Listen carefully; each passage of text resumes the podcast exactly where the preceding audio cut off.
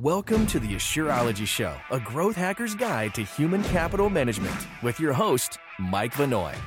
Each week, we bring you experts in human resources, employment law, accounting, benefits planning, and more to build productive organizations.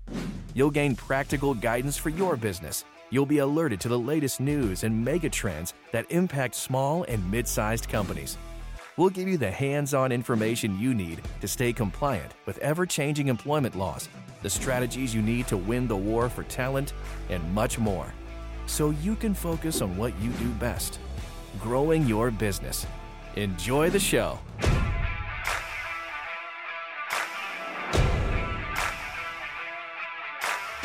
Prepare for changes to exempt employee rules. This is a really, really big, important topic.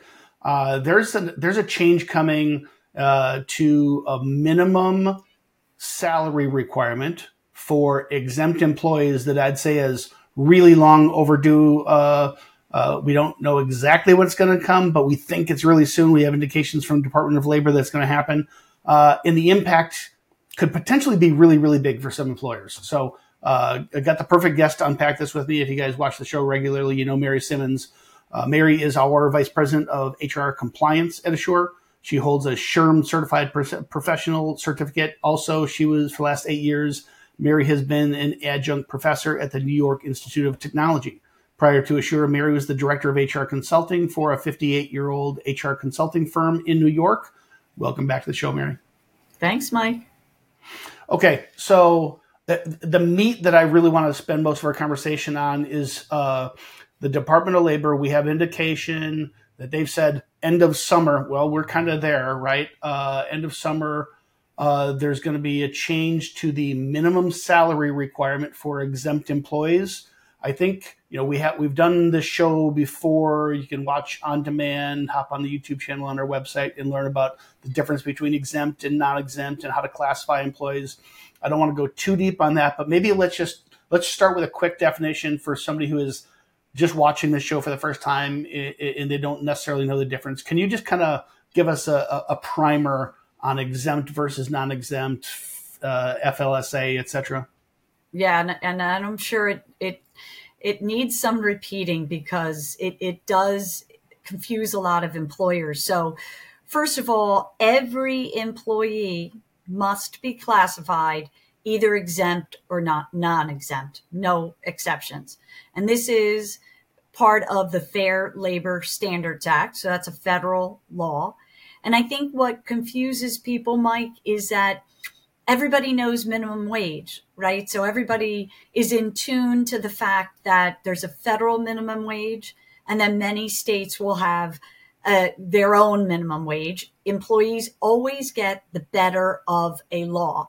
So federal minimum wage for a non-exempt employee who is paid hourly is 725 but many states new york uh, is $15 so quite a bit more than twice the amount right right so everybody uh, understands last, that last count it's like 155 state and local jurisdictions for minimum wage right 33 of the 50 states have their own 26 of those 33 have been updated already this year uh, but a real explosion at the local level, county, city, local municipality.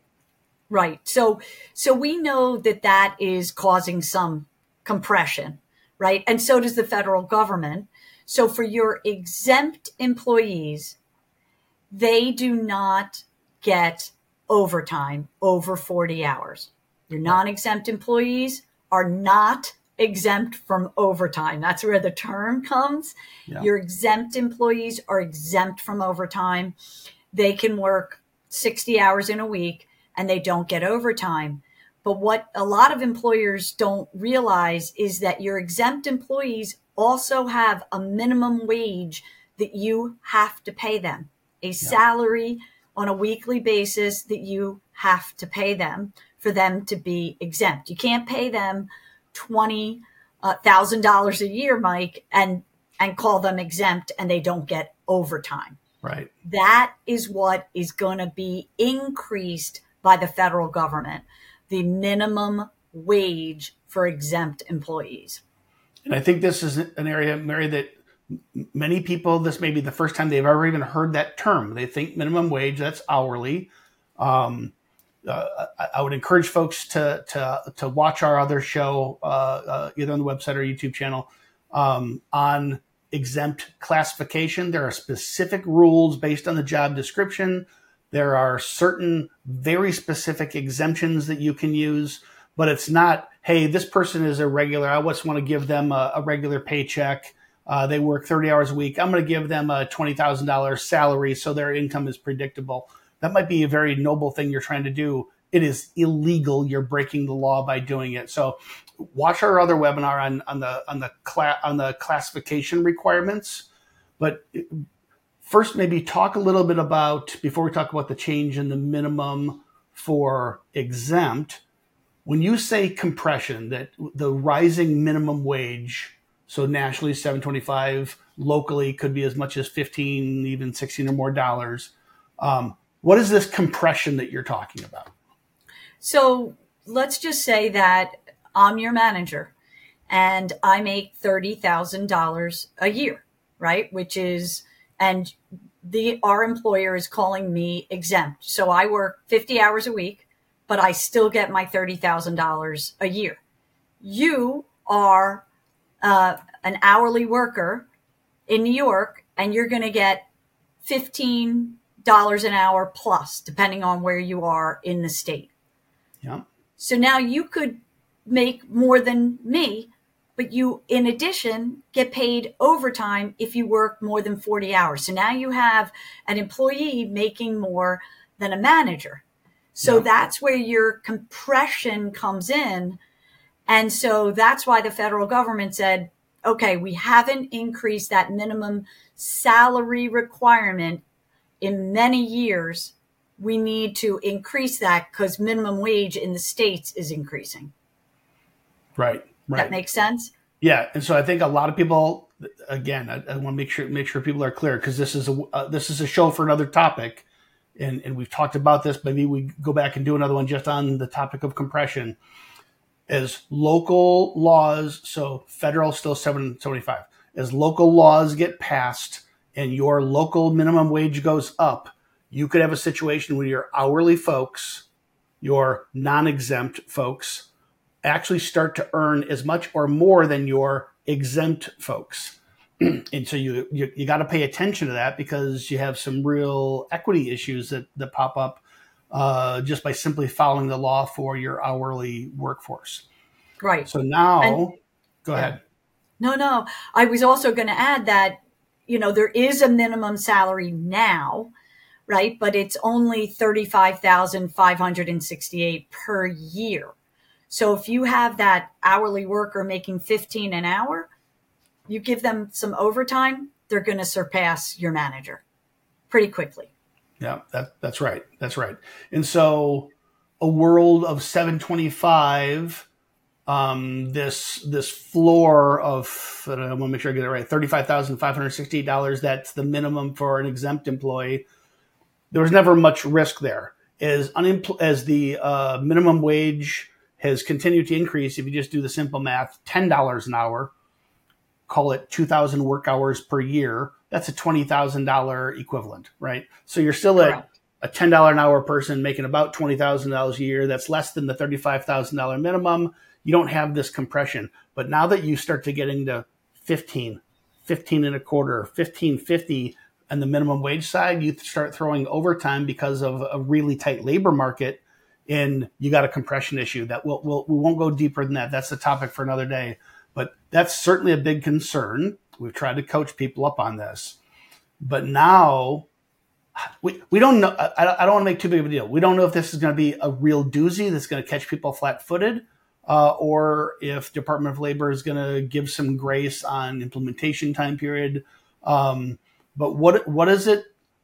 What is it that you're hearing? Share your sources so that this isn't just some tribal, just a you know where you know conspiracy theory stuff. What what right. makes you believe that the minimum threshold for the minimum pay for exempt employees is going up? And what are the best guesses out there by how much? So the DOL has said, and they did say the end of the summer, the beginning of September, that these changes would come out. Uh, and I haven't seen anything definitive, but they are coming out with estimates that they'll go from that 35,568 per year for your exempt employees. So minimally, if you have anybody today uh, that is exempt, they have to make that. Now, many states, California, New York, have a much higher threshold for minimum wage as they do for minimum salary, right? But no. federally, that's what it is. And the estimates are that that 35 and change will go to 46 to 52,000. That's a big yeah. difference, Mike. People are giving 5% increases. This is a 30% increase. Yeah. It, and, and, to be clear, we do not have a definitive number because no definitive not number yet. is available. Department of Labor has not. I don't. I don't. To my knowledge, they haven't.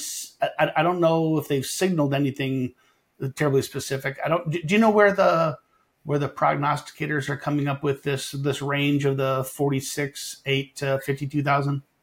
the Department of Labor does come out and and will say this is about what we're going to come out with. So okay. there, it it is out there uh, that that it's that's going to be the range. They haven't settled on it, and you are correct. Usually, when there's an increase, they will say it's going to go up by a certain incremental amount for the next two to four years. So they also have not come out with that. And even though we have all these things that are unsure, we are sure it's going up. So what we wanted to do today for everybody yeah, yeah. was to start to prepare for this. No matter what it goes up, it's going up more than three or five percent, which is, you know, on average the raises that most organizations give. So I, I want to really nail this down, and then then I do want to move to kind of the meat, which is okay. What do you what do you do? How do you prepare for this? Yeah, yeah. You have a bunch of good advice for folks. So the if you're if you're a, a, a white collar organization, everybody already has salaries, you know, fifty sixty thousand dollars or above. If they're a salaried employee, this probably isn't going to impact you. But there's a lot of companies that have this compression issue around hourly and exempt, but they're going to have lots of salaried employees, depending on your industry that you're in and your geography, lots of salaried exempt employees that are going to be below the new threshold. Maybe they are right at the threshold of $35,568. If the Department of Labor raises the new minimum to what they say the floor is, 46,800, that's like a 31% increase. There aren't many businesses, especially small businesses, that can absorb a 31% increase across the board to their to their employees. So so this really is gigantic, right? This is this is a big big potential impact. All we know is end of summer we're here. So uh, we would expect something any day. Um, if it's months from now, we, we have no idea, but we, will take them at their word. Mary, do you know when they said uh, end of summer? They did originally say August, so that's that's over. do you know? Do you know when they said that? Was that January? Was that mid last year? No, uh, the middle of the year.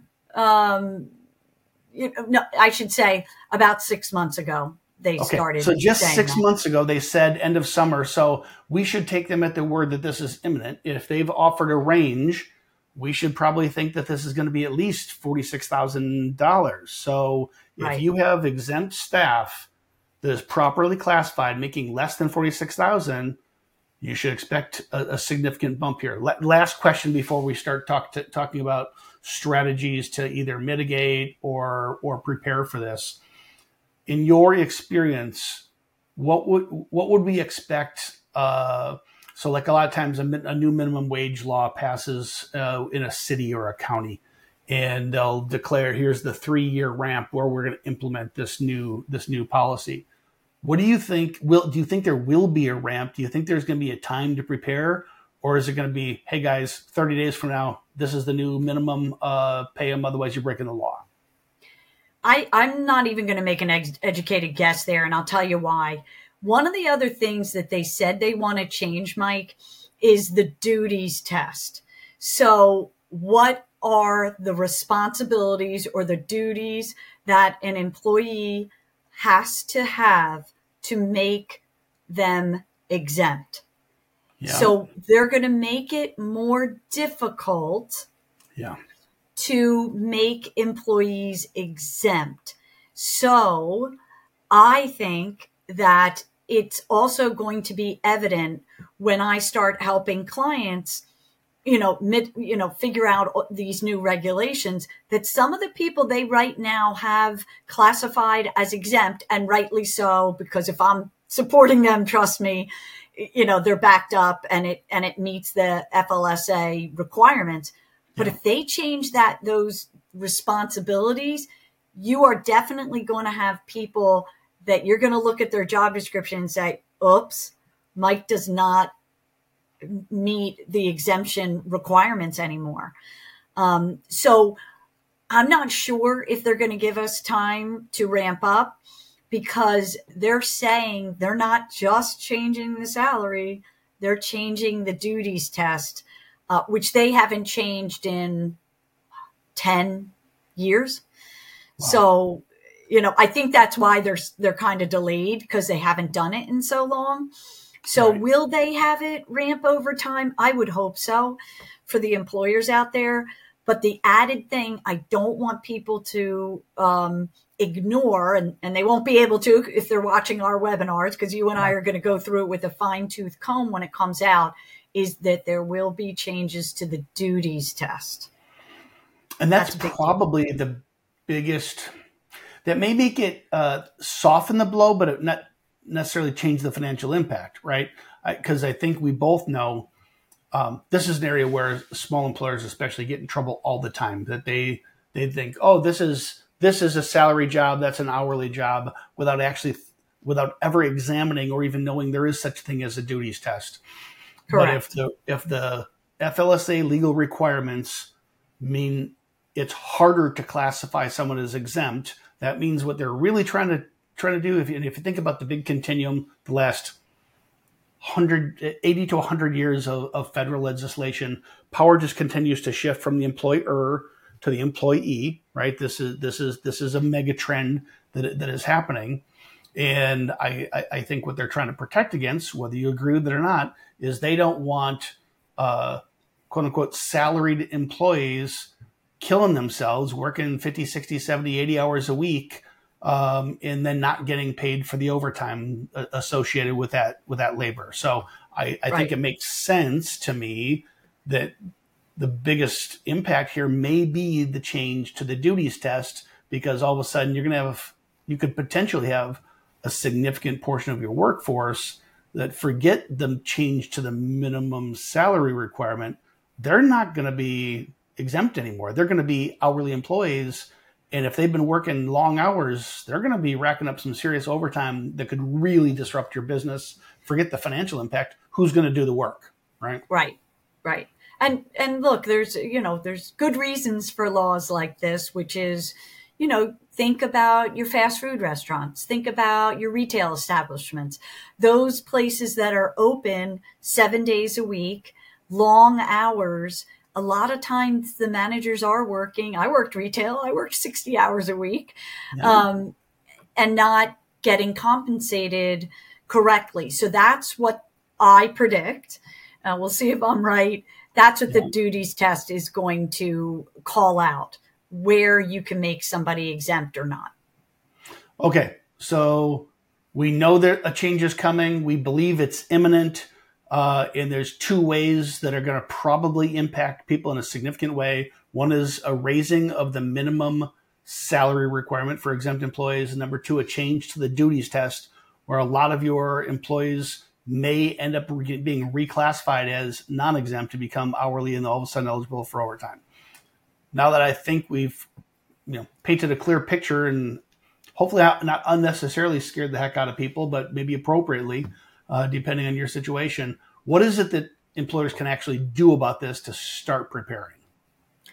Yeah, so that's a really good question, Mike, and that and that's all we want to do today is we want to pre- have you start preparing. So what we're doing with some of the clients that we support is working on their job descriptions and really looking at the specifics for a job description. Now remember, when you're doing a job description, you look at your incumbent, but if my manager Scott is not a tip, you know, if he has a PhD in philosophy, but you don't need that to be the manager of my fast food restaurant, then that does not go on the job description. So you want to look at your incumbent in your positions, but also look at the organizational needs.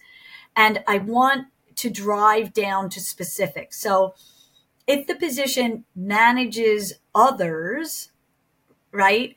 if you can give a range of how many people they manage, that's going to be a big deal. I think that that is usually the executive exemption, right, which is a yeah. white collar exemption under the DOL. Um, that one of the stipulations is you manage people, but if you only manage one person, you you may not meet the requirement for the executive um, exemption. So I want employers to really drill down. Is it possible that that person may, you know, we may add to that department and they'll manage more, or they are going to manage one person? We don't see that that growing. Should we be looking at other exemptions um, so that they meet? Maybe they meet the administrative exemption.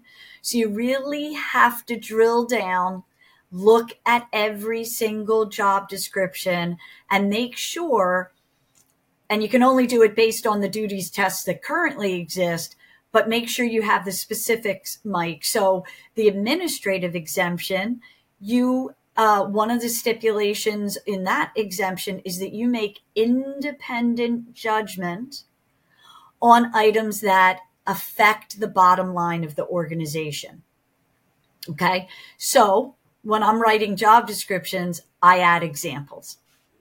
So okay. you wouldn't just take that statement out of the FLSA, um, you know, description of the administrative exemption and put that on a job description.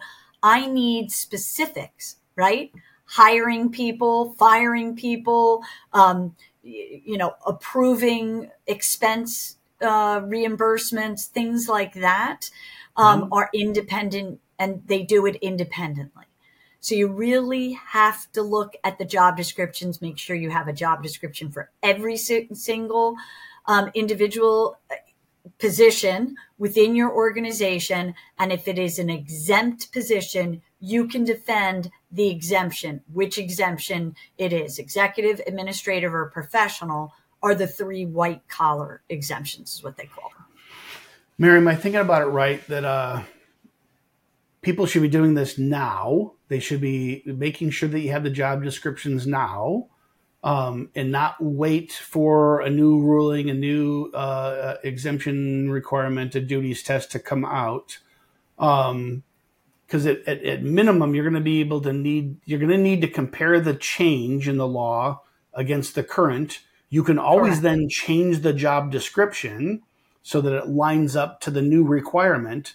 But now you have documented path. Here's the before, here's the after, and here's my documented training and communication, emails, town halls, PowerPoints, whatever that might be, that I have now communicated this to the impacted employees, and therefore they understand. If you simply wait until the new ruling and hey, here's the new job, you run the risk of, dare I say, uh, lawsuits for retaliation. Oh, you changed my compensation because you never liked me in the first place.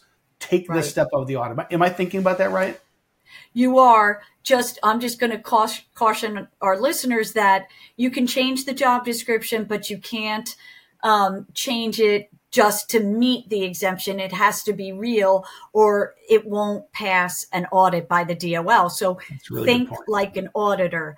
Yes, they really do make decisions here's the examples of the decisions that they make that affect the bottom line of our organization. So you can you can change it later. Just make sure that it's true. Whatever you change. That's a um, really good point. And, and, I did mean it that way, which is why I included the town hall, PowerPoint, email, whatever it is, because you you're going to need to communicate literally the change in their job.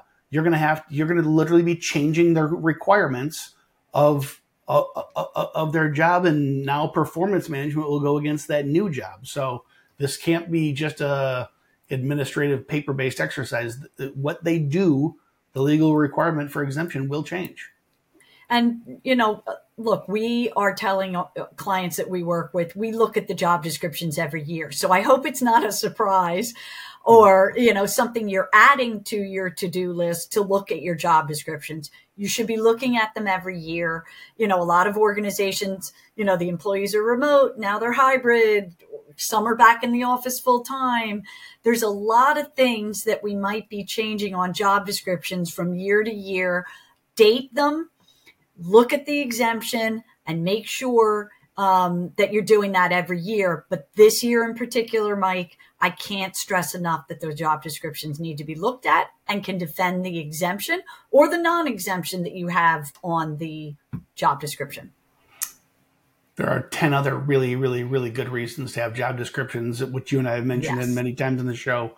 Uh, but here's a clear case for compliance reasons you should be doing it. What, what, are, the, what are some of the other things that employers should be doing to prepare for this change? So the other thing that you want to do is um, a Fair Labor Standards Act audit is what we call it, which is you're going to look at your employees, who's exempt, who's non-exempt, look at where the the you know DOL may go with these salaries and who is close to those numbers, right? So as I said, New York, California, many other states already have a higher um, minimum salary. So when those went up, we did these, all these exercises that I'm telling you, all this prep work with those clients in those states. And a lot of times you would see, uh oh, I have, you know, five managers that are ten, twenty thousand dollars lower than where that minimum salary is going to go. You need to budget for that. You need to look at those managers and say, all right, does it make more sense to have them as a non exempt employee? Are they working any overtime?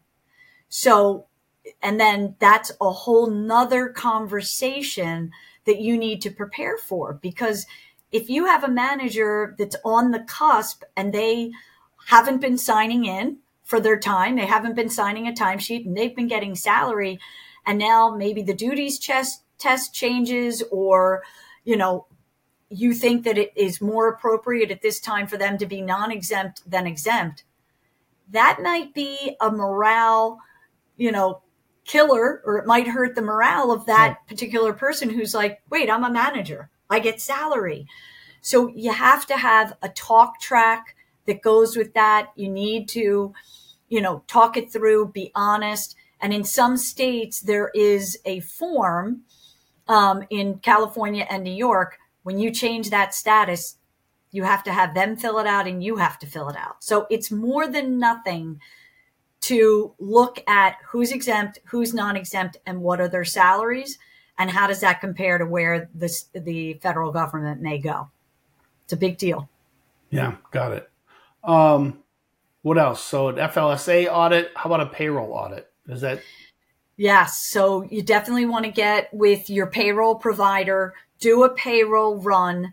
Now, I am always preaching to clients that exempt and non-exempt should sign in for their hours that they work. And I get pushback because they say, well, why do, why do my salary people need to sign in? This is exactly why because you want to know how many hours everybody's working. You certainly want to have to know for your hourly workers, right? By law, they have to sign in. You have to pay them for every hour they work, right? So that's a given and you have to do that. But what are you looking at how much overtime as an organization you're paying out? You should know that. That is a cost, right? That you want to consider. Should I be adding another employee? And if I add that salary, does that offset the overtime that these two individuals won't have to work anymore because I have this additional person? So we should be looking at this all the time. But now what I want you to look at is if you have figures for your exempt employees and how many hours they work per week, now you also want to look at that and say, gee, if I have a manager working 60 hours a week, it may be more cost effective for me to have their salary increase 31% than to change them to non exempt and have them work overtime. If you right. don't have those, and many companies listening will not have their exempt salaried people signing in, it may be a time to just send, you know, your manager, hey, the people that work for you on average, even though they're salaried, how many hours a week do you think they're working? This is something we want to know in advance, Mike, because again, this there's going to be an impact to morale, to the finances of the organization, we're going to have to change some codes in payroll, right? Some exempt, non-exempt, the code changes, etc. So you need to prepare for that. You need to know, you know, and budget for this. This is this is one of those like I I, I probably didn't hide my eye roll very good there. yeah, I, I from a compliance perspective, I agree with you completely. Right? I mean, if you were a law firm, it'd be no big deal. You got people making a lot of money that are used to punching clocks. So uh, I, I, will dismiss the fact that, that it, you can't have highly compensated people punch in, punch out.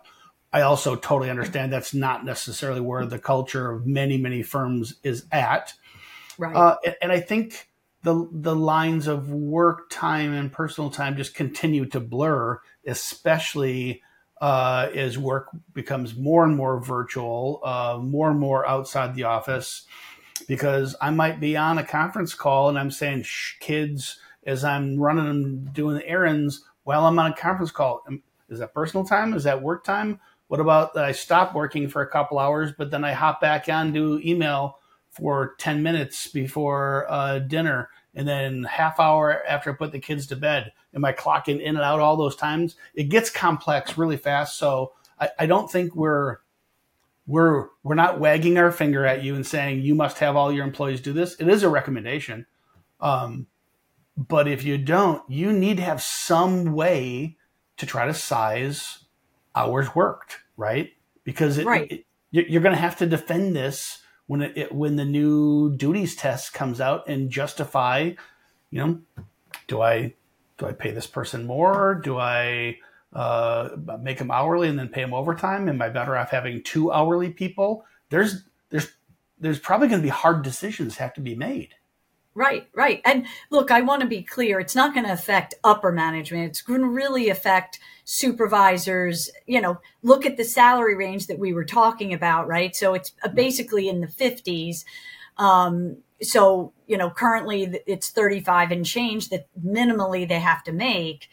If it goes up to, you know, low 50s, you know, mid 40s, who's in that range. If somebody's already making 80,000, you're right. This is probably not going to affect them depending on how much that duties test changes, but the the other individuals, you should have a general idea of how many hours they're working. But I'll go back to your question about hours worked. For an hourly worker, every you know all of their work has to be paid. If I work my 40 hours and I go home and I have to log back in to do a report for you, I am paid for that time. Your salaried workers, the concept is you're paid in a salary for one week of time. You're exempt from overtime. So I can have you work as much as I want in that week. Um, and I think the DOL is saying, well, again, you don't, it's really not fair for people to work 60 hours, 70 hours a week, right? Like I did when I was in retail and not get overtime. So this yeah. is their, you know, correcting, uh, you know, some of those extremes. I and I think it's a fair point you make. I, I, think anybody, you know, your VP levels probably all make more uh, then this is going to be a non-issue. Uh, but then probably you know, it's frontline managers um, in in really varying by industry. If you're a manager of a software development firm, you probably make more than this, and it's a non-issue. But if you're working retail, food service, hospitality, there's plenty of like college educated, sharp, sharp people with 10 years experience in those industries that just simply don't pay as much because that's the industry, uh, what the industry bears uh, that are going to be, you know, in in this zone of consideration. It's very true. Mary, what what else could employers do to try to get ahead of this? Uh, I, I, think it's it's, it's going to be certain industries, especially. I just mentioned, I think some of them, but really anybody that has employees that are going to be kind of in this bubble. What what other guidance would you be giving them right now? I think that you want to think ahead to your talk track to um, you know, maybe there is a town hall, like you said, but every person who's going to be impacted positively or negatively needs a one on one closed door meeting to discuss it. Right. And I'm a firm believer in, you know, this is a federal requirement. You know, you might have people getting huge raises, and that's a great conversation but you might have some people that you're changing from exempt to non-exempt. Like we said, now they have to sign in. I think that there's sometimes for some people might think that that's a negative. So how can you present that in a positive tone? Right. But be yeah. transparent. Don't try to, you know, hide the fact that, you know, they may be, um, you know, frustrated by that. Let them voice their concerns. So you need to think about what you know what you're going to say. Um, and and again, when we do management training, you never want to blame it on, oh, my boss made me decrease your salary. My the federal government made me make you hourly. No. That doesn't help you, and it doesn't help the employee. Right? Yeah. They need right. the full transparency of what happened and why it happened. Um, so I would start thinking about those conversations, who's having those conversations. I would not leave it to chance. I would make sure that there was a talk track for those managers. We are writing up a script, um, and we have in the past. Here's the paperwork you need to give the employee. Here's the script that that you want to say, um, and then they, you know, they always you always need somebody for them to go to um, it's usually my team, and that's fine. You know, if you have any further questions, call HR, email HR. But they should start to think about those conversations. In some cases, it's going to be great news. In other situations, it may be perceived as uh, possibly not great news. One last topic I want to, want to spend a few minutes on before we wrap. We talk about this this notion of compression, right? So compression is traditionally meant I've got my hourly employees, and when you know, again, if the minimum wage is seven twenty five, you know that means, and they work forty hours a week for no overtime. You're talking people, you know, fifteen, sixteen, seventeen thousand dollars a year, right? Um, and so well below the thirty five some odd thousand dollars of the minimum threshold for salary. But you get compression when minimum wage goes up, and and sometimes people could be making as much as hourly as salary, and so you know how to deal with that compression for job descriptions, banding, how do you pay your employees, uh, fairness, etc. You gotta keep in mind now. So let's say you've got a swath of employees, and maybe that swath is one or two people, but you got a you got a band of employees that are making this thirty-five to forty thousand dollars a year. They're at the bottom end of the scale of uh, exempt salaries, and maybe you have a next level up management tier that is in the 50 55,000 salary. The law is going to say the minimum goes up, but this is going to create compression for your next levels up as well, right? And so right. if you had if the old person was making 40 and your level two manager makes 60, but now the law requires you to pay 55, Now you have now all of a sudden you just have this little tiny gap between a junior manager and a senior manage, manager, perhaps. What what how how would you coach folks to be thinking about that in in preparing for those conversations?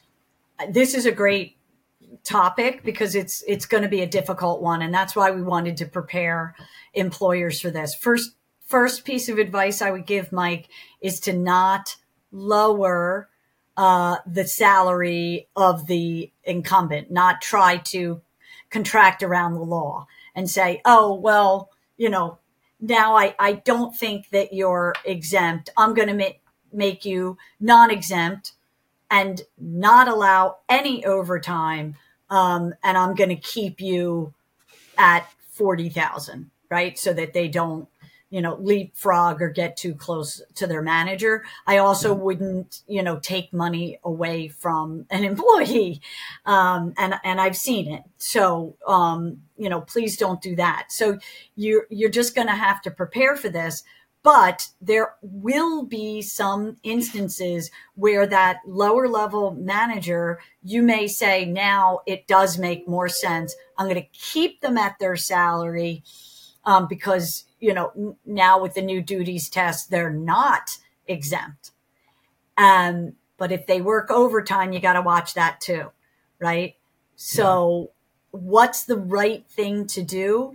That takes a lot of planning, and that's why you have to start now with your job descriptions, your FLSA audit, your payroll audit, uh, and look at those salaries and, and what's what's coming down the pike. Yeah. I think the punchline for everybody is if you don't understand the difference between exempt and non exempt, you got to understand it. It is really just it, it, it's it's a it's a fundamental tenet of the Fair Labor Standards Act. By law, you are required to classify all employees as, as one or the other, and the the minimum salary requirement, the pay salary requirement is increasing. We believe it's imminent. This isn't our opinion. This is what the Department of Labor has signaled. They said end of summer, so that's basically now. Yeah. Um, you know, so th- th- th- this is this is imminent, uh, and they've given us a range for what it's going to go to.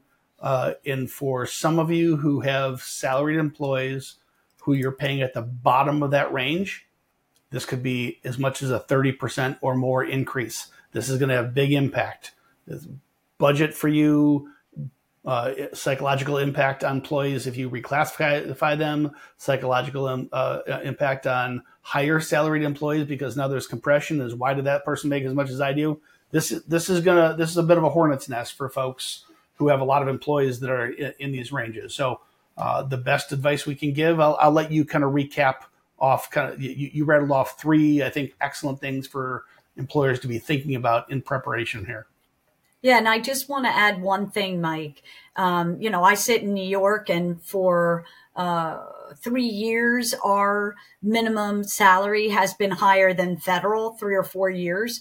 So New York employers might be going, ah, oh, this doesn't affect me. Same with California, Washington State, quite a few states.